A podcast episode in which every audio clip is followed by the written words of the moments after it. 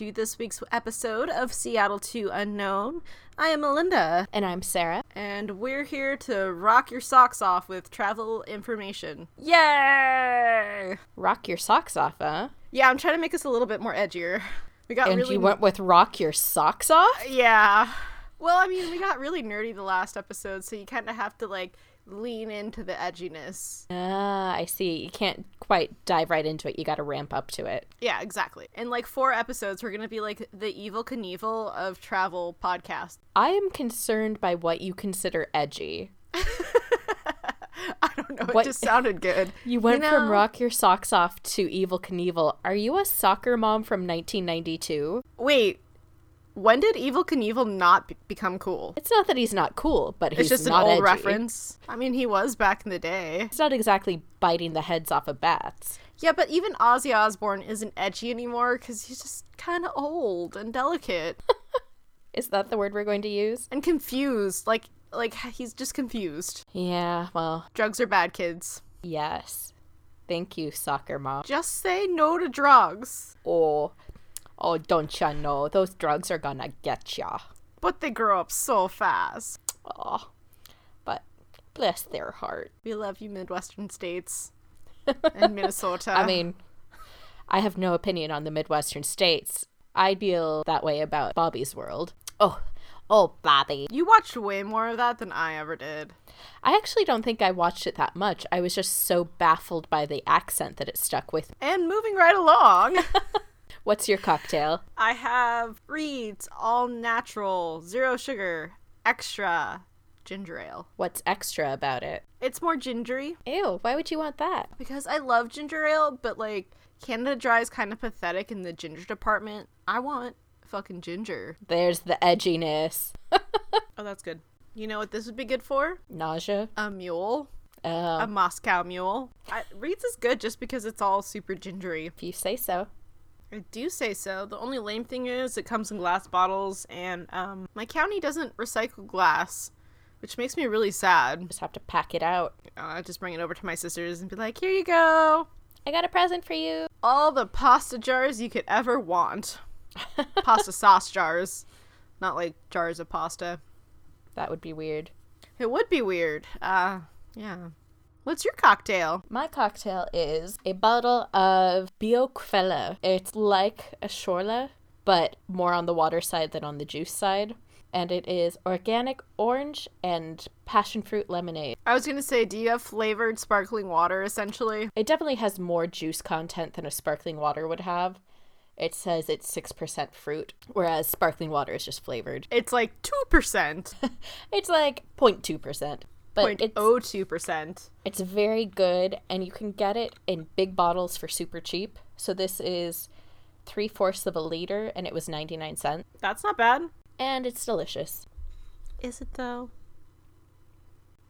Yes, it is. Okay. I'll take your word for it. It looks good. Sounds good. It'd be better if it was apple Schorle. Nah, passion fruit is way better than apple. Germans love their passion fruit, don't they? Yes, they do. feel like we're slow on that uptake over here. Yeah, a little bit. So, do you have any life updates? Oh, I do. I have a couple. Uh-oh. Uh, the other day, I Saw a bear. did something good for me. It did not have tennis shoes, though.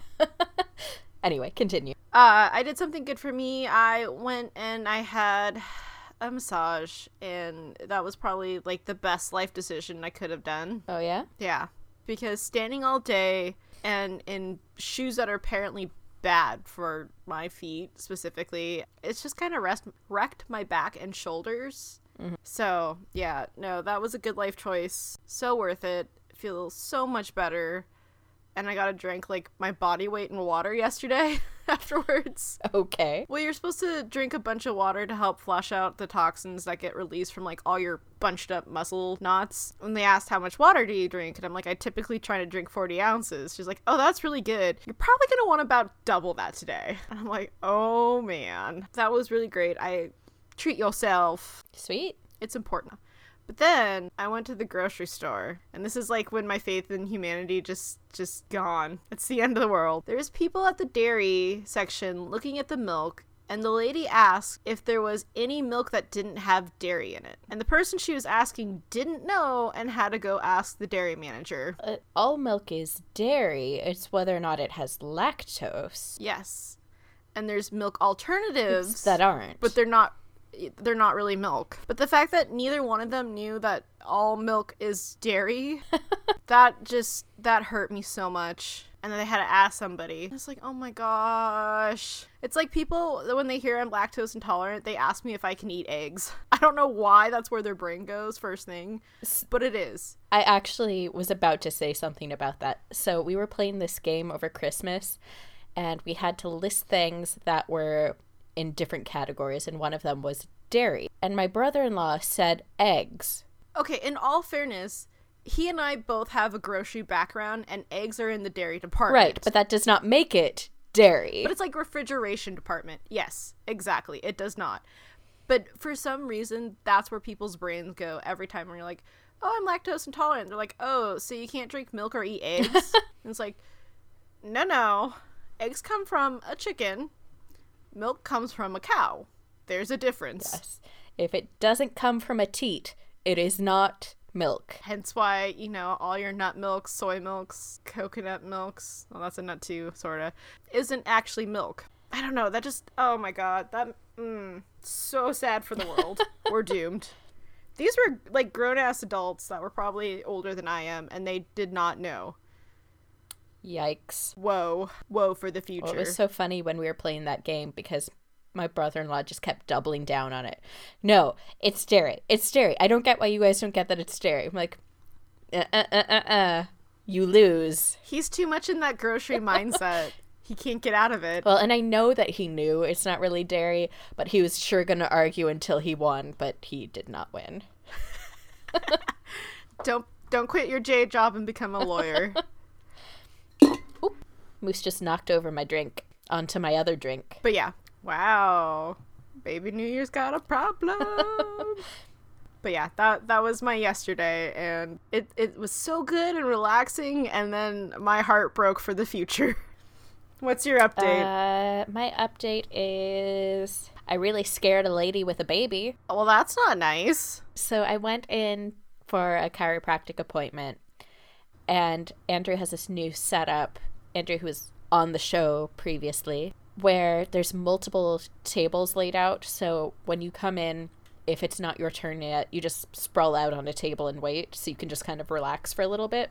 And there's a lady ahead of me getting adjusted, and she had brought her baby with her and she like laid out a jacket on the floor, put the baby on the back on his back so he could play and just kind of chill out for the whole 10 minutes of the appointment. And the baby started crying and Andrew goes, "Hey, Sarah, why don't you go over and help?" And I was like, "Oh, no, he asked me first, "Are you good with babies?" And I said, "Well, I've only dropped one." Ooh, who did you drop? Bella, How bad? uh, about 3 feet. How old was she? Uh, about 9 months. Oh. but anyway, so um, I think he thought he was I was joking. And he goes, "Really, just play with the baby for a minute." So it, it so he's distracted. So I get on the floor and I'm like, you know, doing the goo goo gaga and like tickling and all that usual baby stuff. And he goes, "You can pick him up." I wasn't joking. I have dropped a baby, and you know how you drop one? The first step is picking it up. And the mom is on the table, and she just kind of turns to look at me like, "What has Andrew signed my baby up for?" Can you can you leave my baby on the floor, please? But yeah, I picked him up and bounced him on my knee for the like two minutes left in the appointment. But I handed the baby over when the mom was done, and she just kind of looked at me like, never touch my child again. How old would you say this child was? I'd say mm, I'm not good at judging babies' ages. Six months, maybe? Okay, so teeny still. Yeah. Where you have to support the the noggin because it's too Yeah. heavy. Ooh, yeah, don't drop that one. Yeah. And I felt so bad because like the baby wasn't gonna be dropped. It was fine. But I opened with a joke, not realizing he was serious that he wanted me to go play with the baby. And uh, yeah, that was awkward. But hey, I didn't drop the baby. No babies were harmed in yesterday's activities, and that's the important part. Exactly. That poor mom, though. Uh, she goes, "It's fine, I think." Like, yeah, I think so too. Maybe. He wasn't quite at the stage where he was super wriggly, and that was the problem with Bella. I was changing her diaper, and I had to lift her up so that I could pull like the diaper out from under her. And as I lifted her into the air, she jerked and wriggled around in a circle. Have you seen the episode of Friends where Phoebe gets the pugs and she picks one of them up and it kind of whips around? That's Yes. what Bella did. And in the process of whipping around, I just lost grip of her and boom, right on the ground. You know, if everything that you're gonna drop, the baby is like the thing that you're supposed to save. Well, she was the only thing in my hand, so it's not like that was the issue. But uh That's when you do like the the slippery thing, and then you're like, oh, oh, and then you still catch them and save them from death. yeah, no, she kathunked. And now every once in a while when Bella does something silly, we go, mm. Remember that one time? we thought there had been no further ramifications, but clearly, How's her balance and coordination? eh, fine, I assume. I mean, if she's related to you, she didn't have the best, you know, of those genes. So hopefully you didn't worsen that. Eh, I'm sure it's okay. This'll never stand up in court, though, Bella. There's a statute of limitations on child dropping, and you can't sue me for this later. Yeah, she's probably exceeded that limitation too. Yeah, hopefully. Ready for some news? Or do you have some more horrific baby dropping stories you want to drop on us? Nope, that's the only one I've got because I have not dropped. Look at it this way I have held three babies in my life, and I only dropped one. So the odds are actually better that I won't drop the baby. It's a 66% success rate. I would just like to say one day I'll have to tell you about the story how I saved a baby's life. But that's another day. Okay. Yep, true story.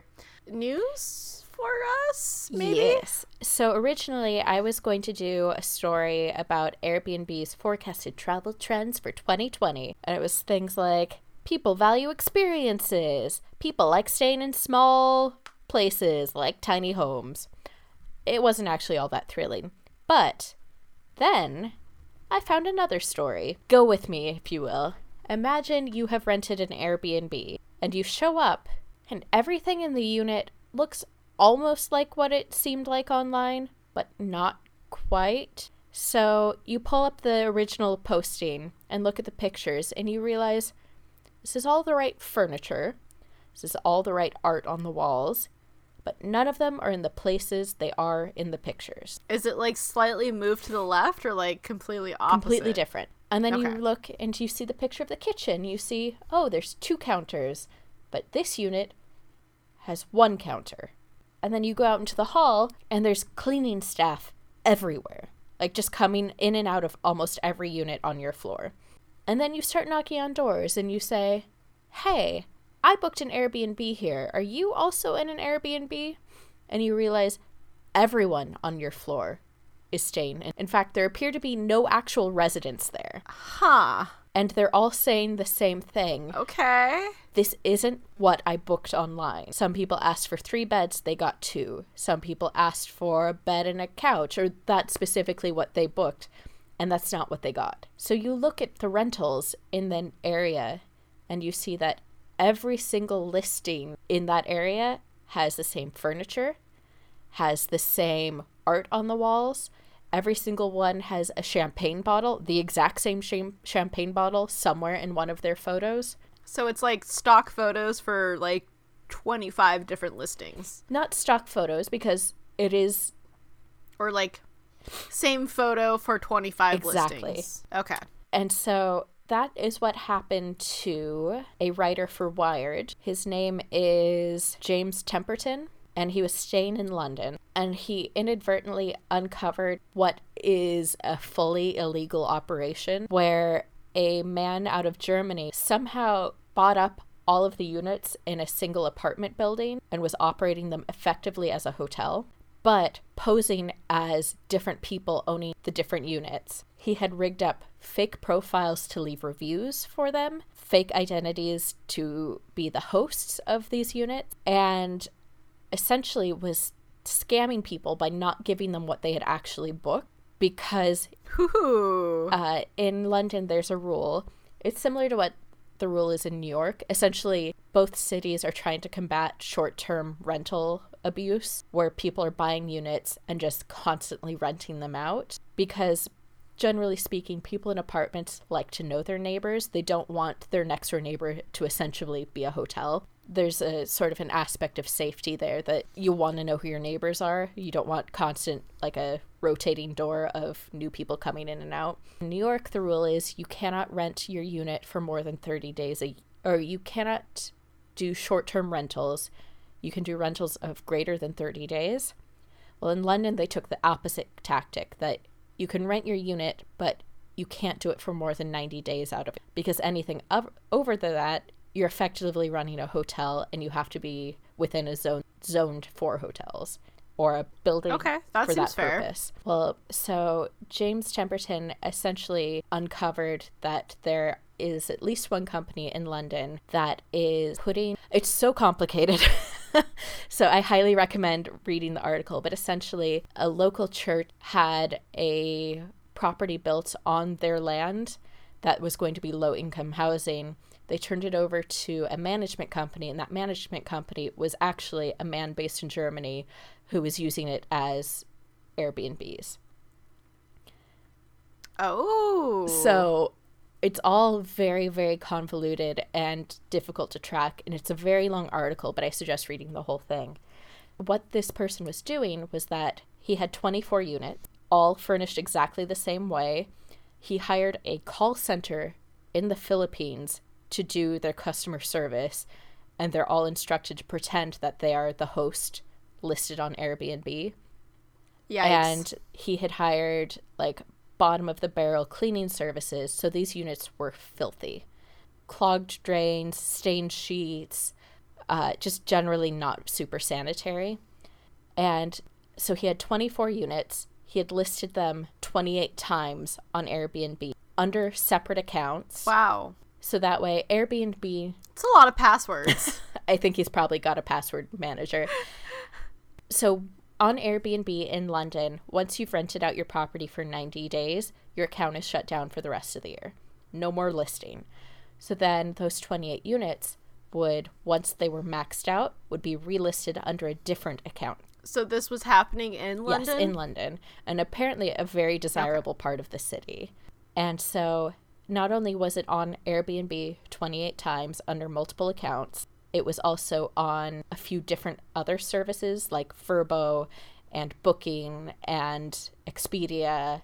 So, at no point did any one service realize that he ha- was exceeding the 90 day limit repeatedly, and he could just continually keep them up. And Yikes.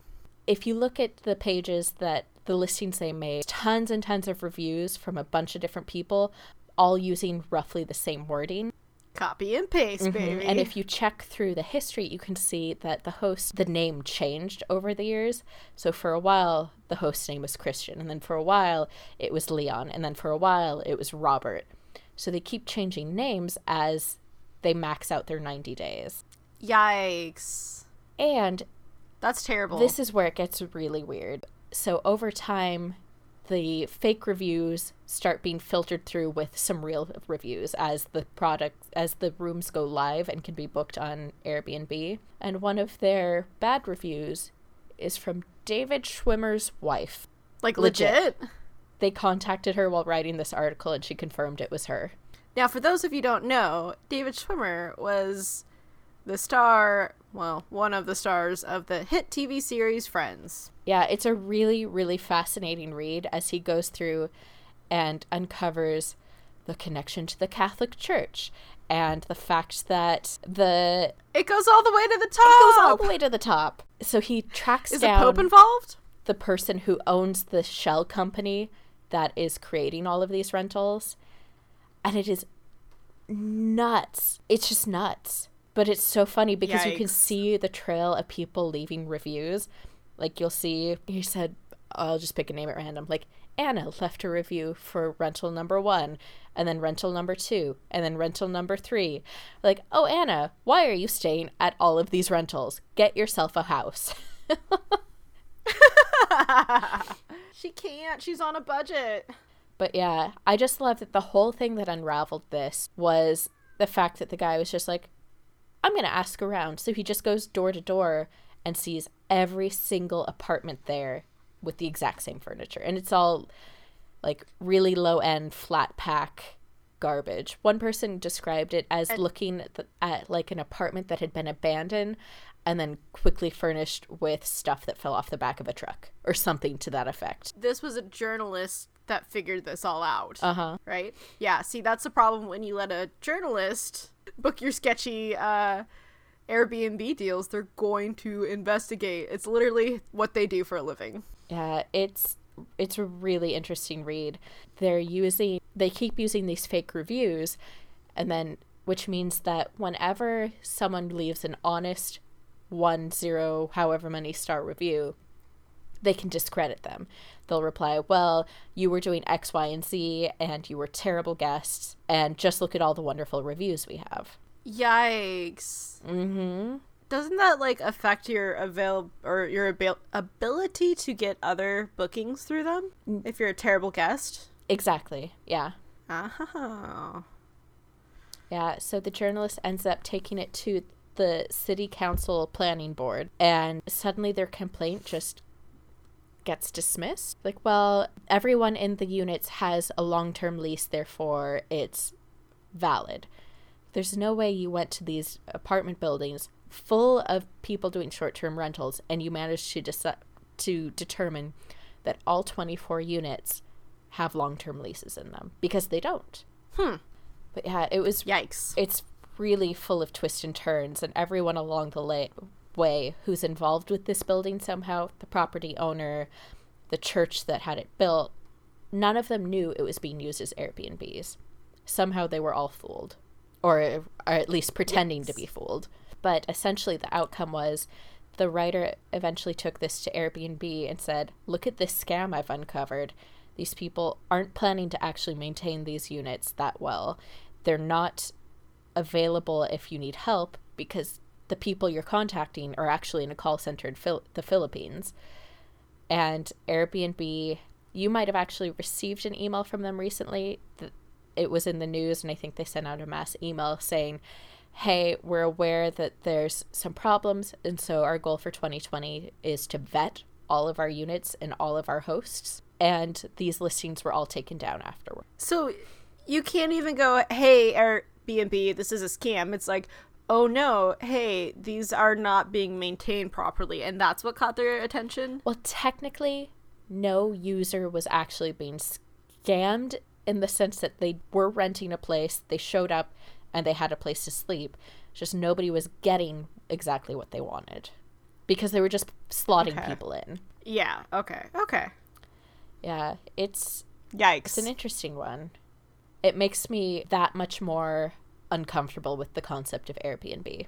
Which it started out being such a great tool, and now it's become a little bit sketchier. It's kind of like Uber or any rideshare things. Like, it started out really well, it was the best thing ever. And then people started taking advantage of the programs, and now you have to be really cautious and leery, and we're back to square one. I've used Airbnb three times now, and each three times it was a wonderful experience. But there's that much more hesitation each time because there's always some new story. Yeah, for sure. So, uh, Do your research. yeah, and do not trust mark? the reviews, especially if you're seeing things that are getting a little repetitive in the reviews, because it really could just be one Yeah. guy behind his keyboard with 300 accounts interacting with himself. So many passwords. That's my concern, really. So yeah, but definitely go back and read the article because my summary is just a very rough summary and there are so many turns in this thing. I was like I thought I got what was going on and suddenly David Schwimmer shows up. As he does sometimes in London. Yeah. Well, did you hear the story about a guy I think he was robbing some convenience store and he was taking out a large number of beer bottles and he looked up in the security camera and he looked just like David Schwimmer. No. Yeah, and then a few days later, David Schwimmer went and recreated the image. It was pretty funny. Oh gosh. Good sense of humor though. I would hope so. If you're on Friends for however long he was, and you come out the other side with a terrible sense of humor, you've done something wrong. Anyways, this week's topic is traveling with pets. aka probably one of the most challenging travel experiences a person can have. My travel with pets has been brief. It involves car rides and moving. Or, you know, we adopted the cat in this city and now we have to drive you home. And everything's really new, so you're just gonna cry the whole way. But don't worry, we're gonna be best friends later. And my travel experience with pets uh, involves two West Coast road trips from Seattle to LA. Well, one to Seattle, one from Seattle to LA, and one from LA to Seattle. And one transatlantic flight with a cat, and two transatlantic flights with a dog. None of which were fun. Okay, the cat one was kind of fun because the person sitting next to me accidentally spilled Bailey's on her. And uh, the cat lapped it up, and she was having a hell of a time after that. it's sleepy time now. What? I'm where? Night night. Yeah, so I have traveled more than my fair share with cats and dogs and birds. Basically all the big the big 3. the fuck? Birds are a big three? What do you think is in the 3? Mini horses, they go on planes. Okay, okay. Duh. Birds are in the top 4. I'm not like a pet bird fan. I'm sorry. It's just not my thing. They're obnoxious. I am not necessarily a big pet bird fan either. I'm a fan of the bird I have, but I will not get another bird again. So, if you find yourself in a position where you may want or need to travel with an animal long distance, first ask yourself whether or not you actually need to do it because it's more manageable by car, but it is challenging by air because there's no pulling over for a rest when you're in an airplane. There's no like roadside pit stop so your cat or dog or whatever can pee. They're just going to pee where they are. And uh people don't like the smell of pee on airplanes, funny enough. Especially not cat pee. That stuff's awful. So, It's like mm, I don't know. You would think that it wouldn't be so vile. but it is. It is. It stinks, yo. if you're doing something temporary, like going on a vacation, and assuming your pet is a pet, not a service animal or therapy animal or a support animal of some sort, A working animal. yeah, really think about whether this is necessary because it is stressful for everyone involved. Like, your pet will be stressed, you will be stressed because they're stressed. And if you can save yourself that stress, do it. It's not a happy time for anybody, really. No, it's just it's unpleasant, and I wouldn't recommend doing it if you don't have to. Moose agrees. He's been travel. He's been forced to travel. He didn't enjoy it much. He can vouch for it. I believe it, for sure. Yes, and then if you decide, shush. if you decide that yes, you must do it, maybe you're relocating, and where you go, your pets go. Then determine what kind of legwork you need to do up front before you book anything. Because if you're traveling domestically, it's much easier. But if you're traveling internationally, you must follow the rules to the T. They will say, we need X, Y, and Z, and you must give them exactly X, Y, and Z. Remember that one time Johnny Depp went to Australia with his dogs and didn't like declare them or whatever and they had to get quarantined Well, that's a because the proper measurements weren't taking place. Yeah, and to travel with pets to Australia, your pet must be quarantined. I think the only exception is like if you're coming from New Zealand because they have similar biodiversity Which, issues. yeah, which is fair, but like you need to get your ducks in a row because certain places are going to require certain things and some might be more than others. Mm-hmm. And for instance, I know when I was bringing my cat into the EU, the paperwork said if you do not have X, Y, and Z, we reserve the right to put your animal down upon arrival. Oh. Not even like return ticket home that you must purchase. It's like bye-bye. It's sort of a case by case basis. It's just we might not go that far. We might bring a vet in to come and test your animal, but if that resource is not available to us, we can do what we want. Oh. which is why it is very, very important that you have everything they need. Damn. Yeah. And that's why bringing her into the into the EU was so frightening because it was the first time for me I had ever taken a pet across any borders.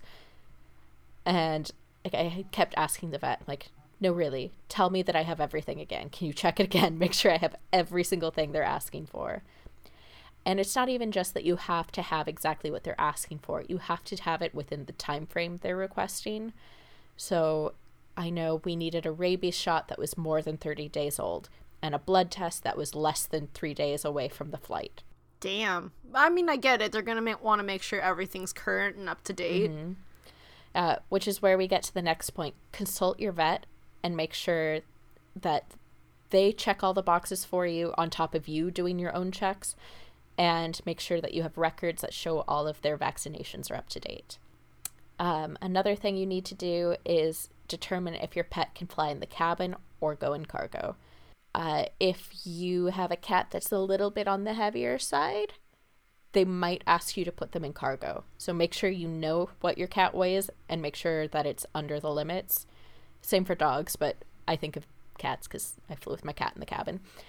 What are cat weight limits? Uh, I think the total is your bag. Your bag and your cat can weigh no more than 12 pounds, and that'll vary from airline to airline. But Birdie had to go on a little bit of a diet to make sure she scraped in under that limit. Ooh, my cat's a big boy. He can't fly. and so, um, if your pet can go in the cabin, that should be your option number one.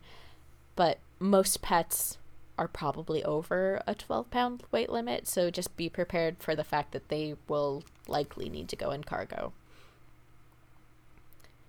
Uh, once you know if they're cargo or cabin bound, make sure you get a carrier or a crate that is compliant.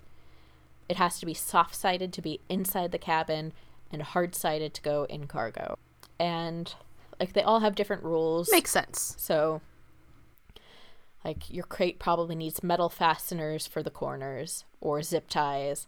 It needs to have proper ventilation. It needs to be plastic most of the time. No shipping your dogs in wooden crates, apparently. Because this is not Indiana Jones. Uh wooden crates don't have like no they do proper not. ventilation. But just make sure it ticks all of the boxes. Just because a carrier says airline approved doesn't really mean anything because what airline? Every airline has different rules. Make sure you research before you spend that money because carriers aren't typically cheap, regardless of where you're going. No, they them. are not. And I think one of the worst things that kept popping through my mind was that I'm going to show up at the airport, have my cat or my dog in their carrier, and they're going to say that's not compliant. And then what do I do? Where's the nearest pet store? Where do I get a new crate in the time it takes me between now and boarding. Like, line it up beforehand. At one point, I even took a picture of the crate my dog was going to fly in and I sent it to the airline on Twitter and said, Is this okay? I was going to say call or try and email them. Yeah, I wanted confirmation. So if at the airport they said, No, this doesn't work, why it wouldn't work, I have no idea. But I could send them a picture like a screen cap and be like, "Look, see, here's where you said this was okay." You told me it was fine, and then start crying hysterically until they say, "Yeah, okay, fine, okay." That should not be your first plan, though. No, and some airports will sell you crates at the airport because they know like people don't realize what they're buying. They get there and it gets rejected. But those crates are easily two, three hundred percent more expensive. They should have like a rental program. Well, they should have a lot of things at the airport. that like emergency like crate rental. So then everybody wins. At the one time I looked into buying a crate for Moose at the airport because I wasn't sure how to get him a suitcase, his crate, my backpack, like all of my stuff to the airport on a train. Uh, they quoted me 350 euros for a crate. Ha! No! Yeah. Sweet so, jeez. Yeah, do the legwork, figure out that you've got a good crate, and hopefully all will go well because that's kind of the risk with traveling with pets. somebody along the way can say, no, I don't like that crate. You can't use that. Generally, it probably doesn't happen all that often, but as with anything, airlines reserve the right to be a jerk. It's in the fine print. Yep. So once you have your carrier, make sure that they're used to it. It would be no fun to throw a dog in a crate the day of a flight and just hope that they're okay with it. Like, hey, buddy, get into this box and we're gonna ship you off. Enjoy. Please stay calm. So once they're used to it and making sure that you're staying true to the schedule of when you need to get things done, schedule tests, um, organize your documents and double check that everything is checked off. And this is a really important one. On the day of your flight, do not sedate your pets. In the past, it was really common to just kind of give them something to make them sleepy, but airlines don't let you do that anymore. No more Benadryl coladas for you. But it makes sense because it becomes a big safety thing of like, oh my god, did we kill your dog? Or is it just passed out on Benadryl? And apparently, the medicines that one would typically use to sedate an animal thins their blood Oh. and it makes it dangerous for them at high altitudes. Like humans take to thin yourself thin your blood while you're flying for good reasons. When you do it to an animal, it's not great for their heart. So they do not let you sedate your pets. And in fact, many airlines during the check-in process will ask you to take your pet out and they will like do small interactions like, "Hey buddy, like look over Is here." this cat scared shitless of everything and wants to murder me? Yep, it's good. And um, they will check that the animal is responsive. And if your animal is not responsive, it is not safe to fly. That makes sense. Well, you know, and I'm glad they have that just to help them out, make sure that they survive being scared shitless for a long time. Exactly. What you can do is give them an anti anxiety medication. That is still safe. You just cannot make them sleep. So, for instance, when I was taking Birdie to Germany, my cat, I know that's confusing. Uh, when I was bringing my cat to Germany, I gave her kitty Xanax, which is just little Xanax pills. Kitten But- Xanax. Actually, so the vet prescribed it, but she said, I'm giving you 12 pills. I want you to immediately go home and test it. Put her in a closed space like a bathroom, give her one pill, and wait. And thank God I did, because Birdie is the one in a million animal that, when given Xanax, actually becomes hyper aggressive. I think it just heightens her hyper aggressive. really, I mean, she's really a sweet cat, but like if she doesn't like you, you'll know. Yeah, well, Birdie tried to claw my face off. So, I don't blame. I mean, remember was it the leash? Yeah, that was Birdie in the leash.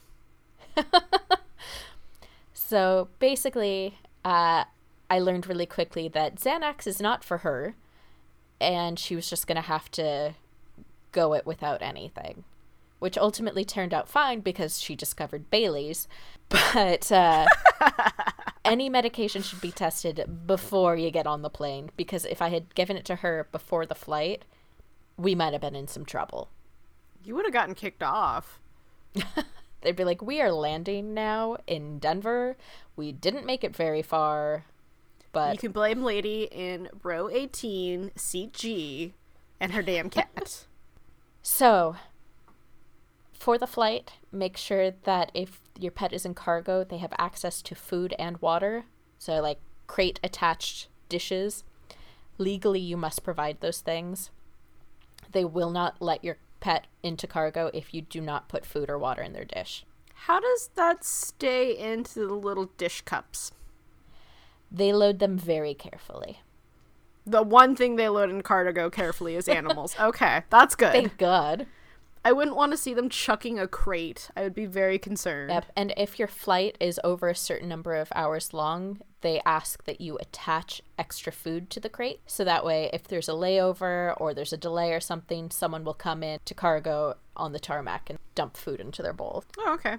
If you're traveling in car in the cabin with an animal, I highly suggest that you cut off their water. Like not cut it off, but limit it because you do not want them to pee on a plane. I'm gonna guess most times the animals are not that comfortable enough with their surroundings and whatnot to want to eat too much or drink water too much. Uh, Birdie was fine. And generally, she's not a cat who wants to pee anywhere but her litter box. Like, she's loath to pee anywhere else. But she still needed some water. It was a 10 hour flight. Yeah, they're probably not gonna need a whole lot anyways, but it's good to have it on hand just in case Yeah. they are the one that's like, yeah, this is fine, whatever. Feed me. Yeah, generally, what I did is when you get the little airline cups of water, I'd drink it down to like the last quarter, and then I'd put that in her carrier and let her drink the rest. Um, which ultimately turned out to be a bad idea because we had two flights. And even though I set up a litter box for her in the Frankfurt airport bathroom so she could pee, she would not pee. Waited till we were on our second flight, pushed her butt up against the mesh of the carrier, and peed onto the floor of the airplane.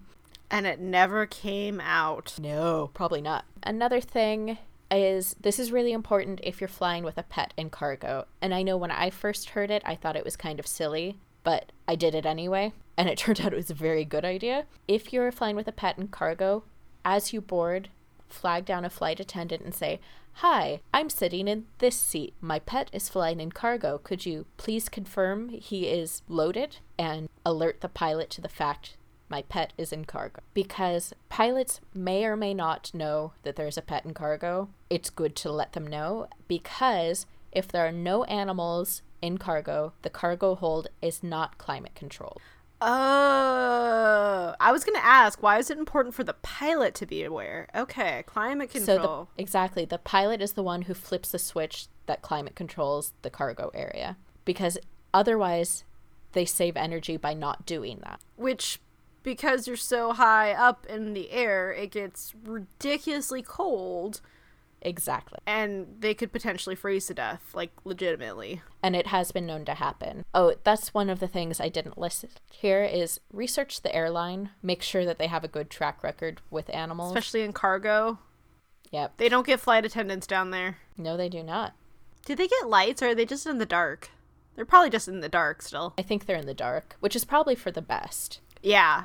And I actually I talked to a friend of mine who is a pilot and I asked him, "Is this silly?" And he goes, "No, we don't care. Like it's not if we've already flipped on the climate control, we're not going to be offended if you ask us to double check. In fact, we'd rather you double check with us so that we don't make a mistake that is going to kill an animal. Like we don't want to be responsible for that. So yeah, remind us. Especially if it's probably not a super regular thing. I'm going to guess it happens often, but it's not every flight every time. You know what I mean? Yeah, and it I think it's more regular than we realize, but still It's not going to be every flight necessarily that they're doing. Yeah. So just have them double check. You can even say, I would like con- confirmation before we take off. Aye, aye, Captain. Makes total sense to alert them and ask for confirmation too.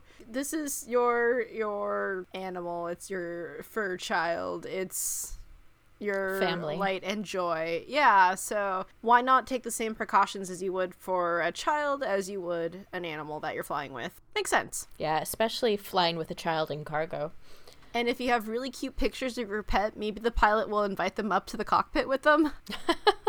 I'm kidding, probably not, but Probably not. it'd be cool. Yeah, and in fact, the first time I flew with Moose, which was not his first flight, just my first flight with him, I I asked the person in the window seat if I could swap with them just until cargo was done loading because I wanted to see him get on board. And she was like, "Yeah, Did you like wave when you saw his crate? There he is. That's my baby. Yeah, and actually, the flight attendant who I'd already talked to came over, and I was in the very last row of seats, and she sort of perched over my shoulder and looked out the window, and I was like, "That's him, that's him," and she goes, "Oh, he looks cute." Like, I mean, you can't see inside of his crate, lady, but okay. yes, but he is like cute. gold star for like the amount of support she was trying to give you. Right on. If you are a person who are prone to getting a little anxious, they make Xanax for people too. I hear Not because just for kitties. The first flight with him, he was fine. Complete champ. He popped out the other side like, "What? Am I someplace new? Where is this? Where am I?" But not at all anxious. It was like no big deal for him. Whereas I got off the flight shaking. Where is he? Bring him here now. And then I felt like an idiot when he was like, "What? Huh? What's going on?" What's up? Fancy meeting you here. Where are we going? Where are we at? Let's go. But I think that's also just personalities for both Yeah. of you. He's the doofus that's just really excited for the fancy car ride he just had, and you're the ball of nerves. Yep. People, this is going to sound a little selfish, but when people talk about why you shouldn't travel with pets, they always say it's because it's such a huge stress on the animal. And yes, it is absolutely stressful for animals to do something weird and that involves shaking and their ears popping. That's definitely a stress. Babies don't even get why their ears are popping. Stupid babies. I'm just kidding. It's so, so hard as the person responsible for the animal. You know, I am that could potentially be dangerous. I am doing something in my case that was elective. He didn't need to come home for Christmas. Birdie, it was a different story. She had to move with me. There were no other options. But Your parents didn't want to take her back? she's not good with other cats. And they have a cat. Oh. I didn't know if they had a cat then. Okay, yeah. There was nobody in our family uh, who didn't already have a cat, so there was no option to leave her with someone. And I wasn't going to put her up for adoption. I wasn't going to, you know, give her back to a shelter. She was coming with me. We're, you know, we're partners in crime whether she likes it or not. She's old and cranky and set in her ways. Yeah. Yeah, she was 12 when we moved here. She's not 12 anymore. Yeah. No, she's old. She's an old lady now. do what you need to do to take care of your stress levels on a flight. Because honestly, the first two hours, I sat there, and every time there's a bump, I wanted to cry. I was like, he's getting banged around down there. This is all my fault. He wasn't getting banged around, he was fine. But I swear, every once in a while, I'd hear something to be like, is that a dog barking? No, dummy, you won't be able to hear him over the engines. But I was convinced. It's really just somebody snoring two rows over. It's a baby somewhere. A baby that I did not drop. It'll never hold up in court. so, yeah, land, go and retrieve your pet, clean them up because they may have done their business in their cage, and then go through customs. So, make sure you've got all of your paperwork in a place that's easily accessible because they might want to look it over. And then, if you are staying someplace long term, make sure you know the local laws about registering your pets because you might need to, and if you don't, you could get into trouble. Big trouble. So, those are Yes, for you and the pet. yeah. Uh, a lot of places are not messing around. Oh, one more thing to add to this. If you are taking your pet somewhere, particularly dogs, make sure they are not a restricted breed before you do so. Because lots of countries have breed bans, particularly for pit bull varieties, for mastiffs, for Dobermans, sometimes German shepherds, anything that someone might think was violent. And yes, I know that a breed does not inherit. So chihuahuas? Chihuahuas are fine. If it's small enough, you can kick it away, you're probably fine. Those things will get you. I know, for instance, in Germany, you need a special license to have any of those types of dogs, and if you don't have it, they can take your pet away. So get those licenses and register. Do everything by the po- proper channel because it's important for your pet. If you want your pet to stay with you, you got to do it right. That's the broad strokes of what you need to travel with your pet. And again, it's different for working animals. Some countries will acknowledge working animals, some won't. So that's a whole other can of worms. Different strokes for different. Sh- whoop. Different strokes for different folks, you might say. I I suppose. Uh-huh. No? Okay, fine then. Short little things you might want to pack to make things easier. Collapsible food and water dishes are always good. Uh, that's good for road trips or flight. Uh, collapsible litter box, and then a Nalgene of cat litter for you know your dogs and everything because they love peeing in litter. My dog loves going through litter. Just kidding, it's for cats. I mean, you could probably put it in a Ziploc bag if you really don't want to dedicate a Nalgene bottle to your cat's litter. You're just gonna need a lot of it. Just something that'll contain it and be sturdy, depending. Yeah. Uh, a good thing always, I mean, even if you're just moving your cat, is having a blanket that smells like you, smells like their normal environment, just to help keep them comfortable and a little bit calmer because there's something familiar. Which we tried doing this when we were gonna move my cat in, and Mike already had a cat.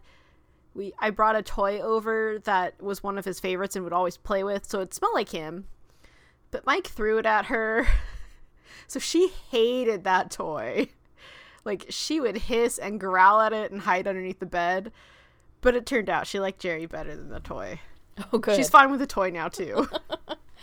but the fact that she was just bombarded by this lobster toy, yeah, not a good choice. Don't throw the blanket at your cat. Just, you know, let them chill with the blanket. More things that are good for when you're trying to pack, especially if you're flying with them, would be zip ties. So, you know, those crate doors stay shut. Isn't that a requirement for most of them? Is that they're actually secured with the zip tie or something?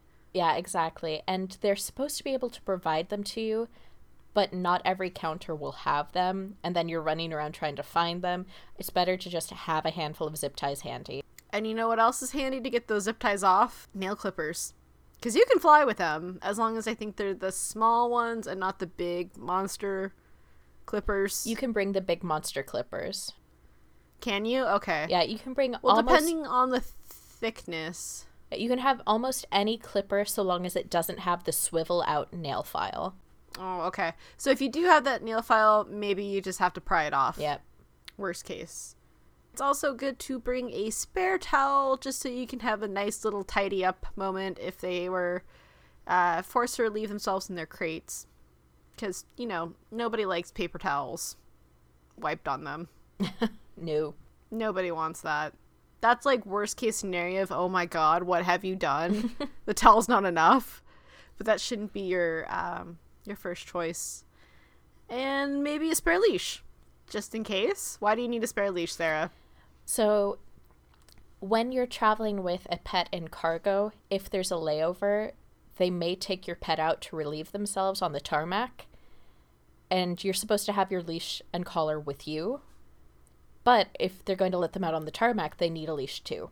So, Okay, that makes sense. so I the crate that I have for Moose has two storage containers on the top, one in the front, one in the back. And so I put food in one and then a leash and a collar in the other, just in case.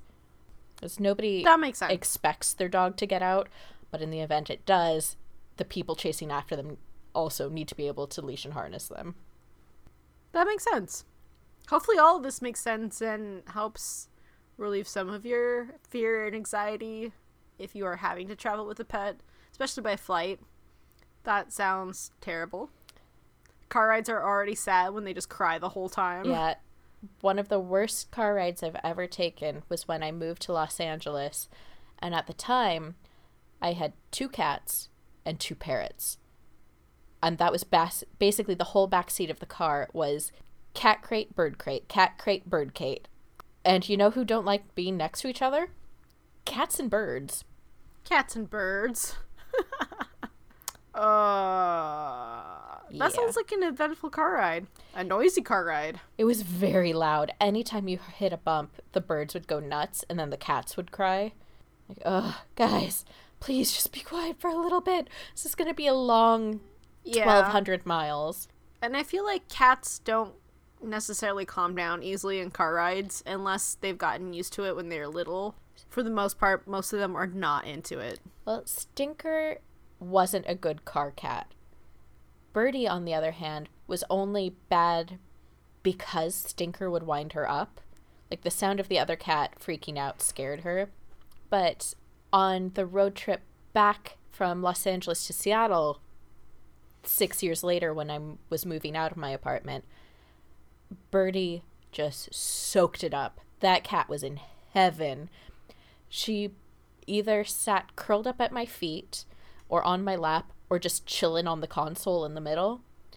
At no point did we have to put her in a crate because she was just zoned out. It was like, oh, the vibrations from the car must have chilled her out because she was in heaven. How funny. Yeah, she was just kind of, she'd get up, look around, and then pass back out. But it helps that she was also six years older. Yeah. She's more mellow. I feel like my cat would like car rides better if you could see out the window. But Because your cat's then a dog? he's not secure. No, he just likes he's interested in outside. Like if you crack open a window, he hears it and comes running and like has to get in the window and sniff the air. yeah. he's just he's interested in the outside world. Yeah, Birdie was completely miserable in her crate until I was just like, screw it. I'm just going to get her out and pet her. And she just zonked out like it, nothing was going on. What a strange, strange kitty. Oh, the one thing that fascinated her though was drive throughs because we were trying to make good time. And so we'd just go through drive throughs like twice a day. And we get up to the window and she just perk up and look at the person in the window like, you are a magical being who passes food into our car. And they're probably like, Is that a cat? What the fuck? Day is made. Can I pet your cat? Oh, she was so fascinated by it. But anyway, those are the broad strokes of what to do if you're traveling. Just the key to this, as with all things, is to do your research and make sure you follow the rules. Especially when flying and internationally. So, I guess that brings us Tip to our tip the of the week? week. What you got? This week's tip is brought to you by Sarah being an overachiever again and just, you know, deciding she talks about everything. So I'm going to use it. Uh, apparently, it's. Apparently, it's not unheard of for dogs to be let out of their crates during layovers.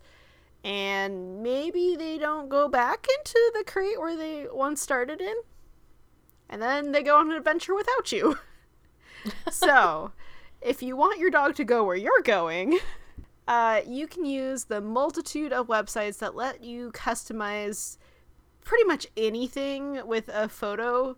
So you can have luggage tags, you could probably have like I don't know, a coffee mug attached to their crate with their face on it. Just, you know, put put a picture so they know what dog goes into what crate if they are let out for a little potty break during a layover.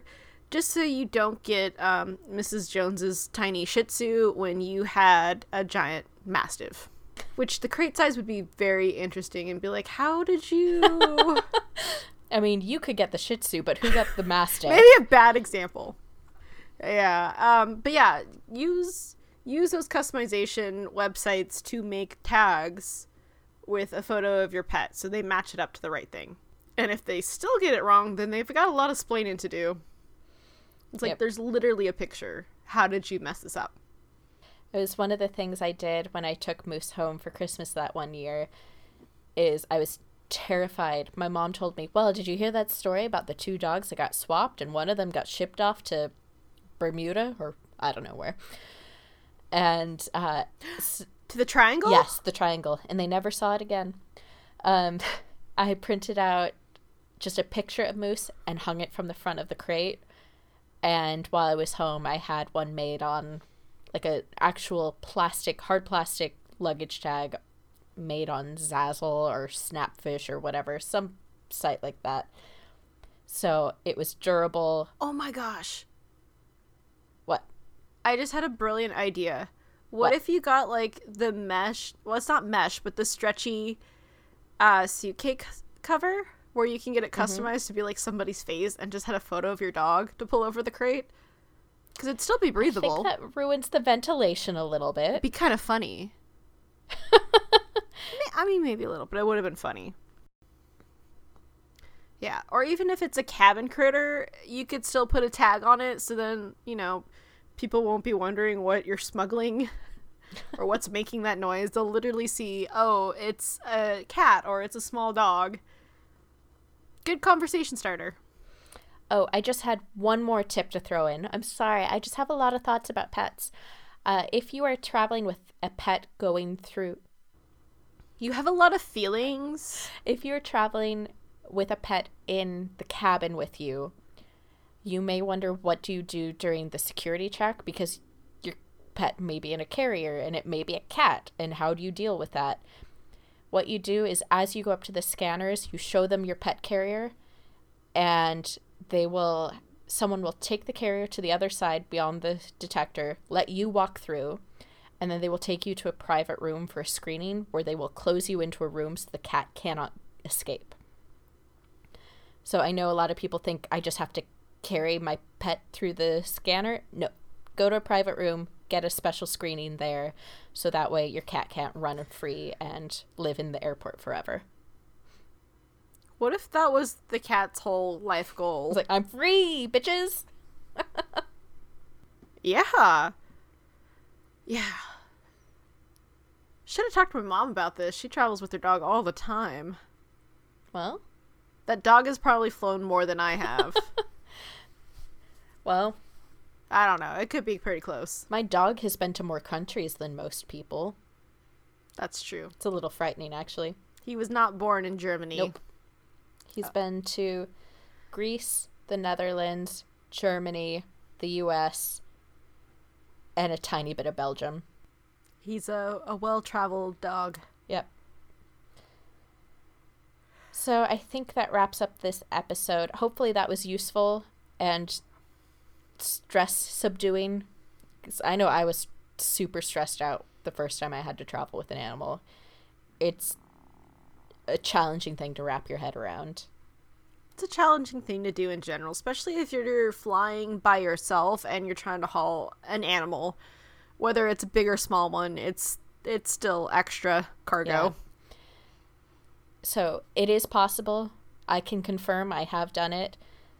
And if you know that this is something you need to do, you're relocating for a long term, don't let people try to make you feel bad about it because people tried to make me feel bad about it both times I had to do it. And you know what? You got to do what you got to do. You made a commitment to an animal. They are part of your family, and where you go, they go. So, They are not disposable. Exactly. So it's tough, but you can make it work. It is entirely possible, and way, way more animals travel per year than you would think. So don't let horror stories about accidents make you feel bad or stress you out, because for every accident, there's a thousand animals traveling successfully. Yep. And it's not even just plane travels if you're having to relocate and you can drive there. You know, you got to do the right thing for the animal and take the right steps to make sure that their travel will be as comfortable as Yep. yours. And it's okay for them to move with you. Sometimes they have to learn about stairs later in life. Uh, explain? Uh, Allie has only lived in like single floor places like most of her life. So when we moved to where we are, we had stairs. so it's the funniest thing to watch her like bunny hop up and down them. She doesn't like it's not as smooth as a cat that's known stairs most of life. It's funny. It's cute though. Uh, on a bigger scale, if you watch Jenna Marbles' videos, you know that last year she adopted a greyhound. Uh, it was not a retired racing dog, it was a blood donor dog because greyhounds are universal donors. So it spent the first three years of her life donating blood. And they brought her to their house and they have stairs. Imagine so you know how hard it was to teach Allie to use the stairs? Now imagine a greyhound. Oh, she figured it out. We didn't have to teach her. Greyhounds, I've we've had them before, which were X racers, and they're mostly mm-hmm. legs, and they can't do open back stairs. Yeah. Well, Like that's not that's definitely not a forte for she them. She posted some videos around the time they first adopted Bunny and watching her and her boyfriend try to get a greyhound up the stairs was very entertaining. Yes, they're not the most confident with stairs. But she's a very cute dog, so you know. well, greyhounds are just cute dogs in general. They're like giant kitties. they're great. They're great dogs. Yeah. Well, I think that wraps up this episode. Go forth and travel with your pets as necessary and with confidence. Maybe teach them about stairs. uh, and just remember, it's an adventure. So bring your furry buddy with you on your adventures. They might like it. Or try They to murder not. you in your sleep. Yeah. exactly. But, you know, Um, It's, all not. good. It's doable. That's the t- key takeaway. and you'll get a fun story out of your newest adventure. Hmm. But yeah, join us next week for more travel related goodness of sock rocking. Man, I thought we were building up to edginess, but that was not. That was not it. yeah, uh, join us next week where we talk about how to jump a canyon on a motorcycle with your pet. While biting the head off of a bat. Why do you keep going back to the Ozzy reference? Because it's edgy. God. But I'm My references are also from 1992. I join us next week where we teach Sarah about, you know, 1993. Yes! I've been waiting for that volume in the box set. It's finally here. oh boy. Uh, it's time to go. Yes, it Okay, is. bye. Bye. Hey everyone, thanks again for listening to another episode of Seattle to Unknown. Don't forget to tell your friends about us and subscribe so you never miss a thing. You can also find us on Twitter, Instagram, and Pinterest under Sea to Unknown. That's S E A T O Unknown. Or you can check us out on our website, www.seatounknown.com. Want to know what we do on our off time? You can find both Sarah and I on Twitter and Instagram. Sarah is at S A R underscore S, and I'm at Hooligan Monster on both. We would also love to hear from you. Send us an email with your stories and travel tips to seatounknown at gmail.com. Until then, it's an adventure. Bye!